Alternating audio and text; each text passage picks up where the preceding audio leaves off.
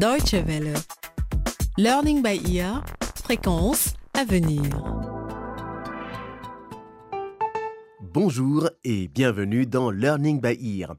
Au menu aujourd'hui, le sixième volet de notre série La confiance trahie consacrée à la violence sexuelle en Afrique.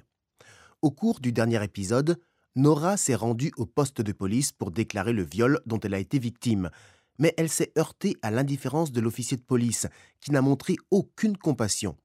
Serefa, quant à elle, la mère de Patou, a rendu visite à sa fille au pensionnat. Elle était tellement enchantée par les bonnes notes de Patou qu'elle n'a même pas remarqué que sa fille cachait un terrible secret.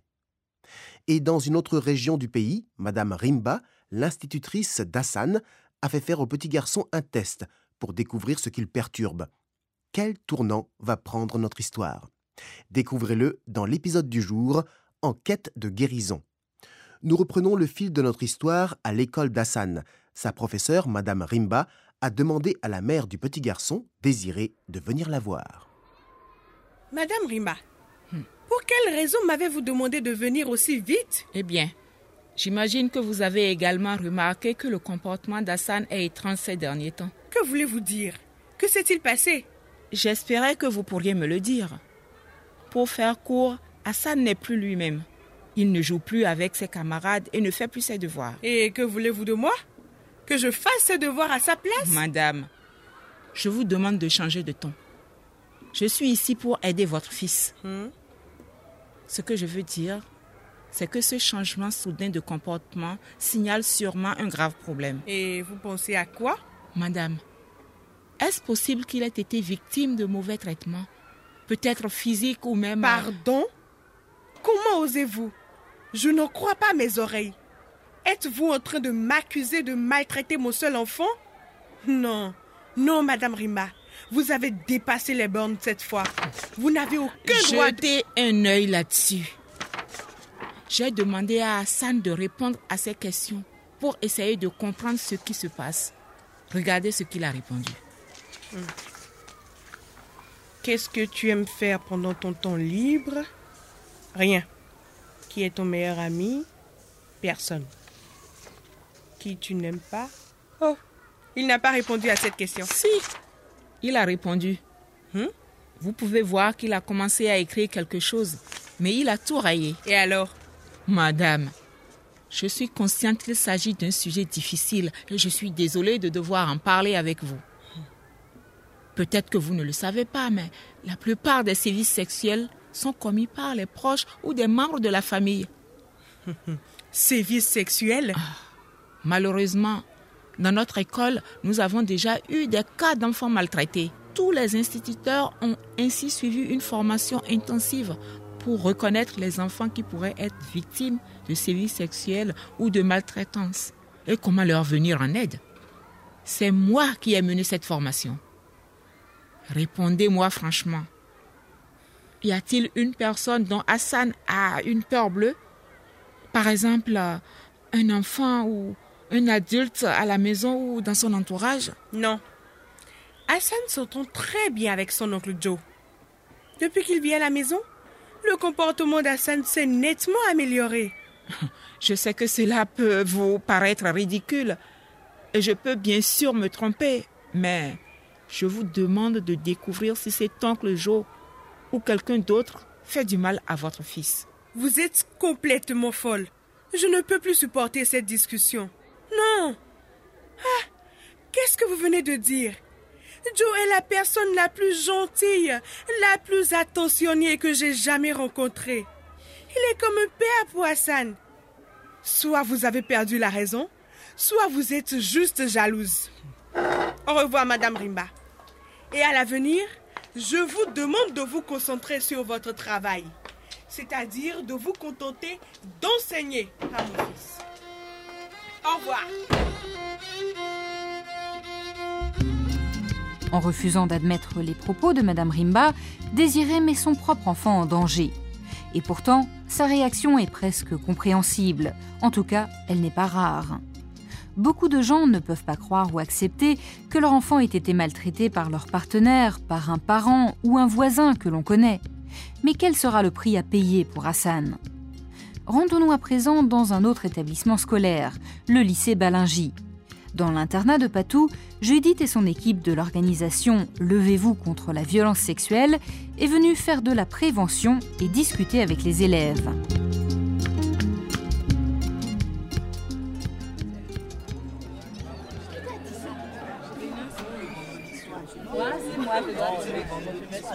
Eh, eh, eh. Silence tout le monde. Je ne veux plus rien entendre. Comme vous le savez, le principal est absent en ce moment et c'est moi qui le remplace. Très bien. Aujourd'hui, nous avons des invités qui sont venus vous parler d'un sujet très important. Je vous demande d'être très attentifs. Et rappelez-vous, je veillerai à ce que vous écoutiez. Madame Judith, vous avez la parole. Merci, monsieur Maneno. Et merci à vous tous de votre attention. Merci. De rien, madame. Pour faire simple, la violence sexuelle fait référence à un acte sexuel non consenti. Tout le monde peut en être la victime un jour, mais la majorité des personnes concernées sont de sexe féminin, malheureusement. Et la personne responsable de cette violence est très souvent une connaissance ou un proche. Si, ce peut être un ami, un camarade de classe, oui, un voisin, un membre de votre famille ou même l'un de vos professeurs. Je sais que c'est difficile à croire, mais c'est pourtant la réalité. Il existe différents types de violences sexuelles et ils ne comprennent pas tous le contact physique entre la victime et le coupable. Prenez par exemple le harcèlement sexuel, que vous connaissez peut-être plus ou moins, les menaces ou bien le voyeurisme. Le quoi? Bah, eh bien les garçons, si vous ne connaissiez pas ce mot avant, c'est chose faite à présent. Le voyeurisme, c'est-à-dire observer les filles en douce pour apercevoir une partie intime de leur corps, est une forme de violence sexuelle. Ça c'est vrai. Comme je l'ai dit tout à l'heure, il s'agit de violence sexuelle dès qu'une des personnes concernées n'est pas consentante. Et je ne pense pas que les filles apprécieraient si elles découvraient que leur intimité n'est pas respectée, n'est-ce pas? Nous ne sommes pas ici pour accuser qui que ce soit. Des études ont démontré que pour un grand nombre de filles, la première expérience sexuelle se déroule sous la contrainte ou n'est pas voulue. Si. Et la plupart de ces cas ne font pas l'objet de plaintes, car les victimes ont peur d'aller voir la police ou d'en parler à leurs amis, à leur famille. Oui, monsieur Maneno? Eh, Excusez-moi. Je ne voulais pas vous déranger. Continuez, je vous en prie. Merci. Nous sommes ici aujourd'hui pour vous dire qu'il y a des gens qui sont prêts à vous aider. Oui. Aucune et aucun d'entre vous ne doit se sentir seul. Au sein de notre ONG, nous apportons cette aide. Nous sommes aux côtés des personnes victimes de violences sexuelles. Souvent, il s'agit de viols. Nous les soignons, nous les écoutons et nous les aidons. Nous assistons même les personnes quand elles vont porter plainte à la police. Vous savez, malheureusement, trop de fonctionnaires de police ne savent pas s'y prendre avec les victimes de violences sexuelles. C'est pourquoi nous vous demandons de ne pas avoir peur et de vous lever contre la violence sexuelle.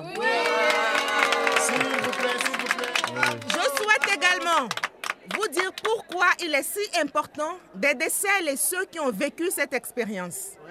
Les impacts sur la santé s'inscrivent sur le long terme. Car derrière les blessures physiques, il y a le risque de transmission de maladies sexuelles ou de grossesse. Oui, oui. Et sur le plan émotionnel, les victimes voient toute leur vie bouleversée. Elles ont peur, elles sont anxieuses, elles n'arrivent pas à se débarrasser de leurs mauvaises pensées, elles n'arrivent plus à se concentrer et revivent souvent ce traumatisme dans leur tête. Et tout oui. ceci peut s'exprimer par des maux de tête, des douleurs au ventre, des troubles du comportement alimentaire, des troubles du sommeil, On peut faire des cauchemars? Oui, bien sûr. Ou avoir des douleurs chroniques. Et sans aide, beaucoup de victimes s'enfoncent dans la dépression et pense même au suicide. Oui. Suicide Et ce n'est pas tout. Il existe aussi un lien direct entre une expérience de violence sexuelle et l'abus d'alcool ou de drogue, qui sont d'autres facteurs de comportement à risque, de dépression ou d'anxiété. Je vous demande un peu d'attention, s'il vous plaît.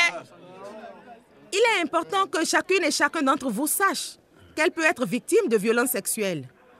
Et je voudrais être sûre, bien sûr, que vous avez tous compris notre message. Oui, madame. Vous devez aider celles et ceux qui sont concernés et mettre fin à ces actes si vous-même en êtes victime. D'accord, madame. Je vais laisser mes coordonnées à Monsieur Maneno. Oui, oui, oui. Et Oui. si vous avez des questions, surtout n'hésitez pas à me contacter. Je vous remercie pour votre attention. Merci, merci, madame. Merci beaucoup. Revenez quand vous voudrez. hein. Judith et ses collègues quittent la salle et se rendent vers leur véhicule qui est garé devant l'entrée du lycée. Au moment où ils s'apprêtent à partir, Patou arrive en courant. Madame Judith, attendez. S'il vous plaît, stop. Attendez. Attendez.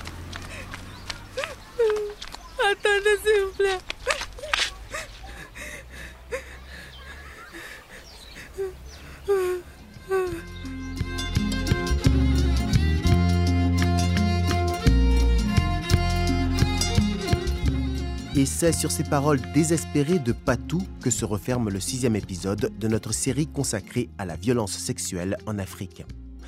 L'adolescente pourra-t-elle se confier à Judith? Pour le savoir, ne manquez pas notre prochain rendez-vous.